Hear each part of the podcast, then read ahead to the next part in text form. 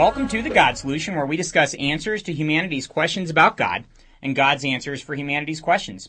I'm Nate Herbst, and I'm excited that you're tuned in this morning. Well, before we get into today's topic of the canonization of the New Testament, and it will be an exciting topic to discuss, I couldn't start the show without briefly discussing a few items in the news this week. And they're relevant items that I think cannot be skipped over. First of all, Obama recently spoke to Planned Parenthood and he addressed this organization. It's the first time that a president in the United States has done that. And similarly, this week, the abortion pill was made available over the counter to 15 year olds. Now, not even considering the dangerous effects of that pill or the reality that those 15 year olds couldn't get an ear piercing without their parents' approval or a driver's license, this is kind of crazy. This same group, Planned Parenthood, recently argued in Florida for post birth abortion, which is killing a baby that is born. And this very last week, they were busted by Live Action, who does the undercover videos. I got the privilege to interview Lila Rose, who leads that organization. You can check that out at godsolutionshow.com. And this very week, Live Action caught Planned Parenthood officials on tape saying that if a baby is born after a botched abortion, that abortion clinic workers should just flush the live baby down the toilet.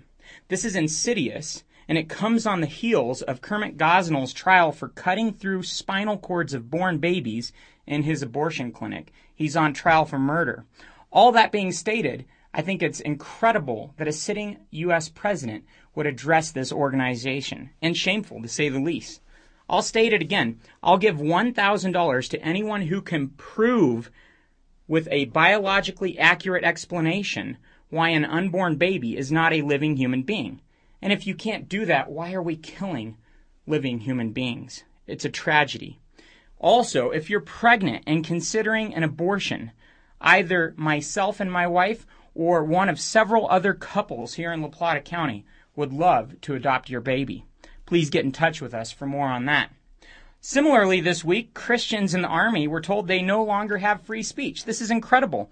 The Department of Defense said this week, quote, religious proselytization is not permitted within the Department of Defense, and, quote, court martials and non-judicial punishments are decided on a case by case basis. In damage control mode, they clarified stating service members can share their faith, evangelize, but not force unwanted intrusive attempts to convert others of any faith or no faith to one's beliefs, proselytization. Unfortunately, nobody forces others to believe in their belief system except in certain areas of the world that endorse things like Sharia law. And in this country, that's not the case. So it's hard to imagine that that's what they originally were describing. So obvious damage control but they really were trying to limit and curb free speech. It's just sad that they think it's appropriate to silence free speech, especially of those who put their lives on the line to defend our Constitution and Bill of Rights, including the right to free speech. I guess it's not just the Second Amendment that they're seeking to destroy. Finally, I have to talk about this. This week in Colorado, civil unions were passed, and this is part of the more countrywide discussion on um, equality in marriage and things like that. And I want to preface this by saying that diversity of thought and opinion is important, and we should love in spite of differences. And true tolerance requires that we accept those that are different than us, while at the same time being able to maintain our difference of opinion and argue that in an appropriate and loving and kind way. That being said, I'll say that Marriage has always been equal in this country. People have always had the right to marry the opposite sex, and they've never had the right to marry the same sex. That's been an equal right for all Americans. This isn't a discussion of equality, rather, it's a discussion of definition. And the second that new groups are afforded this opportunity, by definition, other groups are excluded from it, setting up for the first time in history a real inequality. And that is something that I think is scary. I think this is a lot more of a red herring than an actual issue. We should discuss the merits of the issue, not go down these semantical roads that don't have actual meaning. And it is an argument that should be had in our country, and we should continue to have that argument with respect tolerance, and love. That being stated, I think it's important to get into the topic of this week, the New Testament canon. And the New Testament canon refers to the books that are included in the New Testament of the Bible. And I have to thank my wife, Erin, as I start this show because she is the one that put these notes together. So thank you so much, Erin, for putting these notes together. The word canon comes from the Greek canon and the Hebrew word kaneh, which mean rule and standard. And it basically refers to the standard books of the Bible. And we're going to talk about the New Testament portion today. So just a refresher on the historical reliability of the New Testament. The New Testament is the most accurate ancient manuscript. It has 25,000 ancient manuscripts in existence. There are 5,686 partial or complete Greek manuscripts dating from the 2nd to the 15th century. There are some disputed New Testament documents included in the Dead Sea Scrolls, which have been dated to within a few decades of the autographs, the originals. Around 10,000 additional manuscripts are early translations into Syriac, Coptic, Arabic, Latin, and other languages. And from the 2nd through the 4th century, there are 36,289 quotes from the early church fathers, which can reconstruct almost the entire New Testament. In fact, everything but 11 verses. So no other ancient manuscript comes anywhere close to this. Most of the variant readings among the copies are grammatical errors, and none of the variant readings affect doctrine. Critics again will make very much of very little in this regard. Bart Ehrman, for example, will say there are 400,000 errors in the New Testament. He's wrong. There aren't even that many words in the New Testament, and he recognizes that, saying there are more variations among our manuscripts than there are words in the New Testament. Most of those variations are insignificant and not even translatable. In fact, 98.5%, if I'm not mistaken, can't even be translated into English. Ehrman broadly states that number and then gives well known examples to imply that there are 400,000 problems with the texts. He'll quote, for example, John 7:53 through 8:11, the woman caught in adultery, which everybody has heard, and then he'll say that's just one example of the 400,000. Well, in most modern Bibles, that passage will be delineated and there will be a footnote saying this is not in the originals. The fact that we have so many original manuscripts allows us to see what's been added and what was originally there. And so we know that was not originally there. And so it's marked as such. So it's not a problem for the Christian at all. We know that's not in the original documents. But Ehrman tries to make a whole lot of this seeming non issue to advance his agenda against the Bible. No one believes every manuscript in existence is inerrant. Many fragmentary manuscripts have lots of errors, but because of the huge number of manuscripts that we have, we can easily find where those errors are, and we can safely arrive at the inerrant Word of God. The Bible we have today, the New Testament that we have today, is trustworthy and reliable. So that being stated, let's go into some of the critical claims. Critics try to assert that the early Christians cherry picked which books would be included as scripture, randomly voted on Christ's deity, and so forth. So they try to say that this was all just a hodgepodge of opinion. This is nonsense, and it's more fiction than history. It's revisionist history, which again assumes its place of prominence in critical thought. A fictional example that has become standard critical thinking from the Da Vinci Code follows. At this gathering, Teabing said to Sophie and Dan Brown's book, many aspects of Christianity were debated and voted upon. The date of Easter, the role of the bishops, the administration of sacraments, and of course the divinity of Jesus. I don't follow his divinity. My dear, Teabing declared, until that moment in history, Jesus was viewed by his followers as a mortal prophet, a great and powerful man, but a man nonetheless, a mortal. Not the Son of God, she replied. Right, Teabing said. Jesus' establishment as the Son of God was officially proposed and voted on by the Council of Nicaea. Hold on, you're saying Jesus' divinity was the result of a vote? A relatively close vote at that, Teabing added. Now, of course, this is fiction, but it mimics what's accepted among critics today. The real story around 300 church leaders met at Nicaea to address various concerns, specifically the emergence of Arianism, which attempted to refute the deity of Christ, which had previously been accepted. They met to defend, not to establish, the doctrine of the deity of Christ. And contrary to Brown, who says that it was a very close vote, only two out of the 300 there voted against Christ's deity. It's incredible how fictional Dan Brown really is here. And it's even more incredible that critics actually believe this fictional account and continue to propagate that fictional account. Again, Dan Brown is writing fiction, but many just take it as fact. And the same often happens with the canon of Scripture, the same types of criticism. So let's discuss the criteria of canonicity, because people weren't just cherry picking the books that they wanted in the New Testament. The New Testament canon was not the result of theological cherry picking, like the critics suggest, but rather it was the result of a process that went by meticulous standards by which the only credible texts of the New Testament were recognized and affirmed in order to protect the faith from a loss of its founding texts and a deterioration of theology. R.M. Grant writes in the Cambridge History of the Bible, the canon of the New Testament was the result of a long and gradual process in the course of which the books regarded as authoritative, inspired, and apostolic were selected out of a much larger body of literature. So the criteria of canonization were apostleship.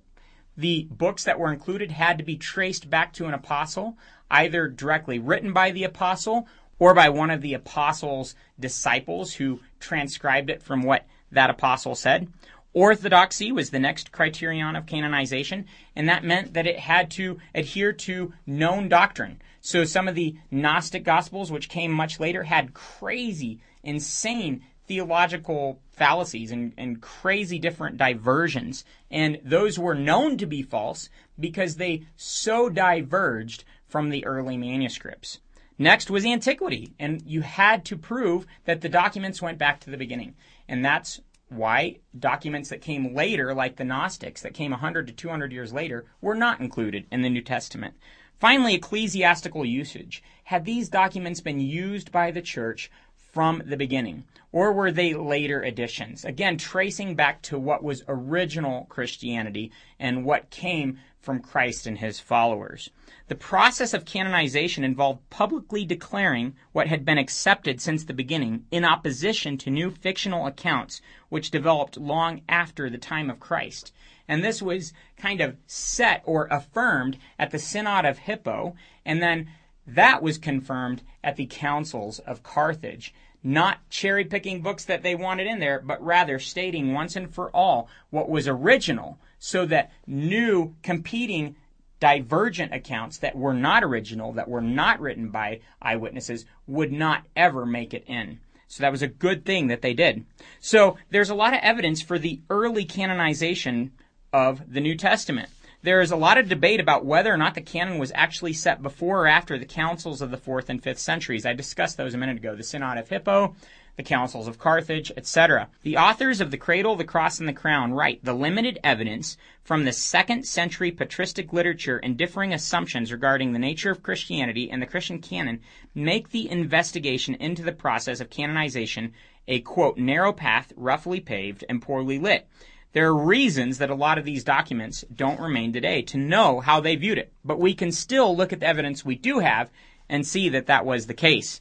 According to some critics, like Bart Ehrman, the debate spanned centuries, and, quote, there never was a final decision accepted by every church in the world. Ehrman argues that the decision was not ratified until the Council of Trent. Of course, you're never going to have a decision that's accepted by everyone in the world, kind of a high standard, but typical of Ehrman's criticisms. The reality is that going back to the beginning, we had a body of literature that was accepted as authoritative, and other competing documents from later on that were not. And that was confirmed or affirmed as early as the Synod of Hippo and the councils of Carthage.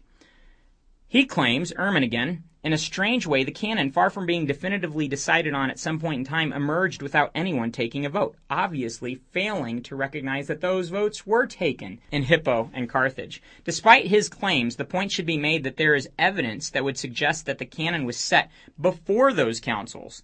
The church fathers had an early understanding of what belonged in the collection of scriptures that eventually developed into the New Testament canon. If you're just tuning in, you're listening to The God Solution on KDUR 91.9 and 93.9 FM here in Durango and KDUR.org online. We're talking about the canonization of the New Testament. I hope you're enjoying the conversation and I hope you'll stay tuned for the rest of the show. So, competing ideas. Critics will argue that the 27 books that make up the canon today simply came from the competing view that won out over the others. Many suggest that the formation of the canon was only necessitated by competing views, namely Marcion's and uh, Gnosticism. And that is not the case. The authors of The Cradle, the Cross, and the Crown again write today most are less certain that Marcion is to be given as much credit. And F. F. Bruce argues that there is evidence that Marcion revised an existing collection of the New Testament, i.e., a canon that predated his. He writes, It can be argued with some show of reason that Marcion's canon was his revision of an existing collection of New Testament writings. In particular, that his apostle was his revision of an existing copy of the Pauline letters. The supposed competing literature for canonicity falls into three categories. That would be the writings of the church fathers, which were never claimed to be scripture, the Gnostic literature, which came much later and was fanciful and crazy, and obviously could never be included as original or authoritative.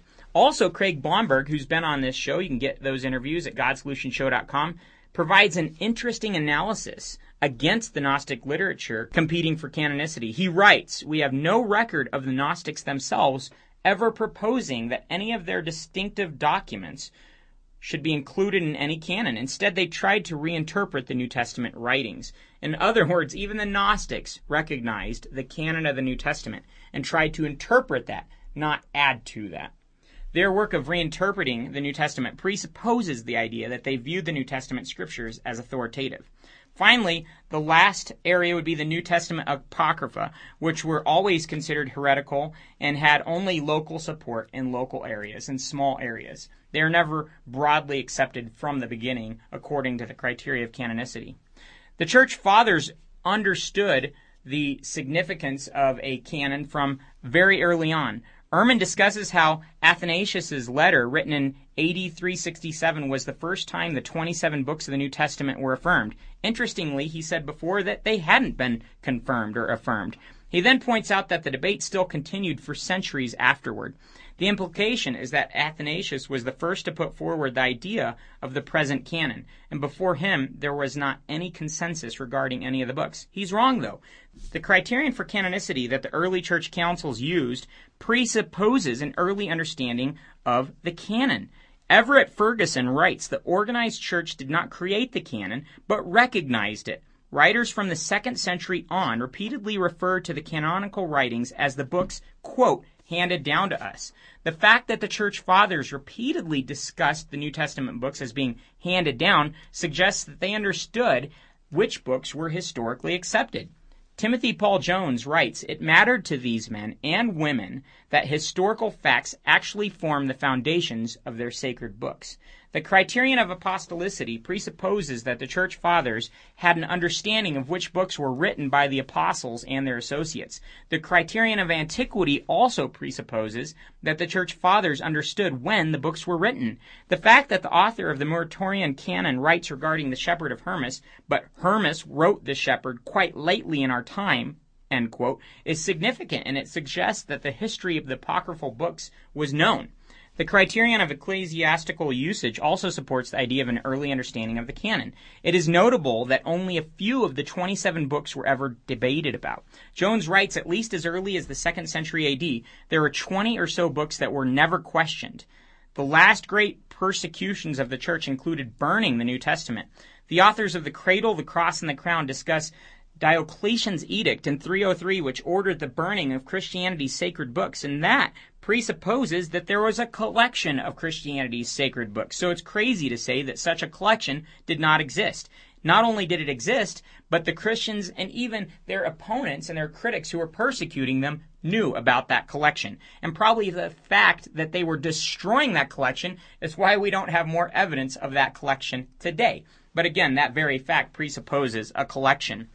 Norman Geisler makes an interesting point that until 313 AD, the persecution of the church made it difficult for research, reflection, and recognition of the canon.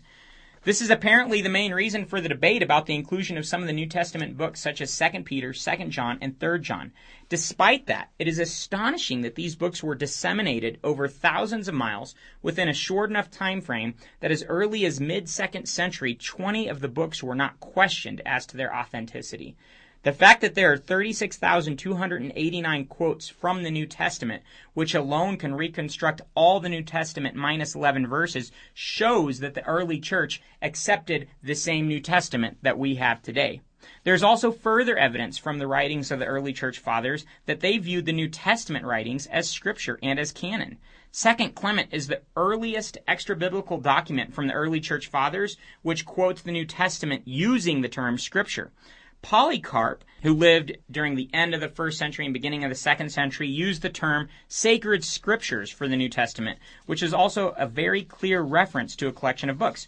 The author of the Muratorian Canon referred to the New Testament writings as sacred, and this canon list dates to the late second century and lists 22 of the 27 New Testament books that we have. The writings of Tertullian also provide remarkable evidence for an early understanding of a collection of Scripture. First of all, he refers to the New Testament as Scripture. Next, remarking on Marcion's treatment of Scripture, he appears to point to a defined corpus of Scripture.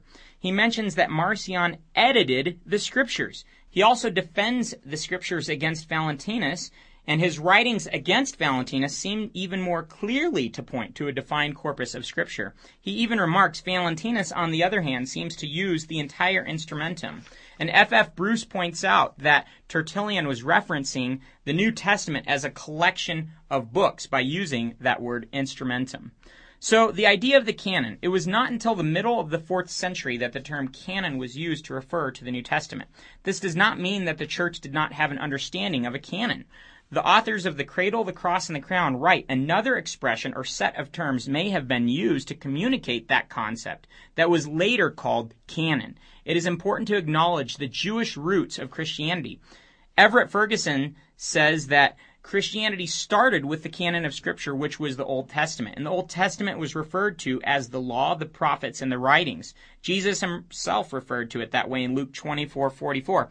So it would be understandable that the church would use similar terms when referring to the New Testament, as the Jews did with the Old Testament.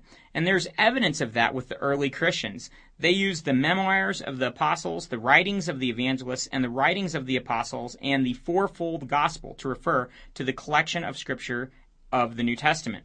Ferguson also concludes that the early church fathers used the threefold manner in reference to the canon. He writes, several second century authors refer to the threefold standard of authority for Christians, the prophets, the Lord, and the apostles. There is another theory that's been put forward by M.G. Kline that is also very plausible. This theory would explain why the early Christians readily accepted the writings of the apostles as scripture and why these writings were disseminated so quickly. This has roots in the Old Testament understanding of covenant documents, and there was a new covenant instituted, so like the Old Covenant, there would have had to have been an expectation that the new covenant documents would be written. The New Testament's authors understood Scripture. Paul refers to Luke's gospel as Scripture in 1 Timothy 5.18. Peter refers to Paul's letters as scripture in 2 Peter 3:15 through 16. So you see right in the New Testament, New Testament writers referring to each other's works as scripture. Luke also has references to the other gospels in the beginning of his gospel in Luke 1 1, and he uses that same term we already discussed of what's been handed down to us in 1 2. And the other church fathers use that same term. The authors of The Cradle, the Cross, and the Crown point out that Matthew and Luke continued the biblical history of the Old Testament. They also point out that John would have known that Revelation was scripture because he was receiving visions from God. He also warned people that adding to the book was not okay, and that was in line with understanding it as scripture. Paul encouraged his readers to read his letters in church, which was a principle for scripture. He commands that of Timothy. The apostles were eyewitnesses of Jesus, and biblical evidence supports the idea that the New Testament writers were well aware of each other's work. So that would make them eyewitnesses of the developing canon. They would have had knowledge of which books were authentic. That's where we get the idea of the books that were handed down to us and the term we received them. The early church fathers claim that the apostles themselves gave them these books, and they were very confident of this fact. We discussed the fourfold gospel. Well, those four gospels that we have in the New Testament are the earliest, best, and eyewitness accounts and accounts of those that were eyewitnesses and interviewed eyewitnesses, and they never existed alongside other gospels. But whenever they traveled in groups, they always traveled just the four together, proving that there was this fourfold gospel from the beginning. Also, Paul's letters traveled as a collection, and that is likely because Paul himself kept copies of those letters that he wrote to the churches, and that would have been the beginning of where that collection started and then propagated from there. Finally, there is some new evidence from Dr. Trobisch, and the authors of The Cradle, the Cross, and the Crown note that Trobisch's six manuscript phenomena support an early canon of Scripture. Most significantly, the nomina sacra are found in even the earliest manuscripts of the New Testament. These were used to transcribe the names of God the Father, Jesus, and the Holy Spirit, interestingly confirming an early view of Christ's deity and the Trinity, and they followed Old Testament tradition. This standard usage most likely resulted from an original canon from which the other documents were copied. Next, Trobisch describes how Christians invented the Codex, or the book, the first book, which would have made larger compilations of multiple books possible. So the Codex itself is evidence of a canon, in a sense. So what we can conclude about the collection of books in the New Testament is that the rigid and objective criteria of canonization ensured that the earliest and most accurate documents were preserved against the later inaccurate competitors. The New Testament we have is not a group of cherry picked books assembled for political purposes. Rather, it is a group of books that were set from the beginning as authoritative so that later editions would not throw that off track. And that occurred as early as the Synod of Hippo, which affirmed the books of the New Testament in 393, and that was ratified by the councils of Carthage in 397 and 419. The New Testament includes the eyewitness testimonies of Christ's life, the early church, and original Christian doctrine. The New Testament is the best preserved text from ancient times, and it bears the fingerprints of God Himself. For example, accurate history, fulfilled prophecy, science. It's incredible. So I would encourage you, based on all this, to realize that what we have today is actually what God intended us to have today His New Testament. So read it, give it a shot. Check out the book of John. It's a great place to start. And with that in mind, I would encourage you to come to Jesus after investigating Jesus to say, Jesus, I need you. Please come into my life. Please forgive my sins. Please make me the kind of person you want me to be. I accept you as my Savior and Lord. He says that if you take that step based on the evidence, He will begin a relationship with you and give you an eternal life in heaven and an abundant life here on this planet, and a life of meaning and significance and purpose here on this planet. I'd like to invite you to First Baptist this morning. They're going to be meeting at the southeast corner of East 3rd Avenue and 11th Street, and they'll be meeting at 10:45 a.m. So stop by First Baptist and give them a shot. Get all our previous shows at godsolutionshow.com and please let us know what you think. We appreciate your comments and questions. And I know I started the show off today with a little bit of a controversial perspective. I hope that you'll bear with me and tolerate some diversity on the show. A couple weeks ago, I had a lady yell at me for being a Christian. She actually condescendingly said, Oh, you're a Christian. And I said, That's very tolerant of you and a great example of diversity. And she had nothing to respond to. So even if you do disagree with something I've said today, I would ask you to be tolerant and to actually embrace the diversity that is so often claimed but so rarely demonstrated and to realize that we can have real differences and love each other in spite of them and have a respectful debate about real issues, not just name calling, which is, by the way, an ad hominem attack, which many often fall to. So definitely get in touch with us. Let us know what you think about the show, positive or negative. And if you'd like to come on the show and debate any of these issues, I'd be very willing to have you do that as well. Remember, an open mind, honest heart, humble disposition, and diligent search always lead to Jesus. And that's my hope that you'll find him this very morning, if you haven't already. I'm so glad that you're listening, and I hope that you have a wonderful afternoon. Thanks again for listening. Goodbye.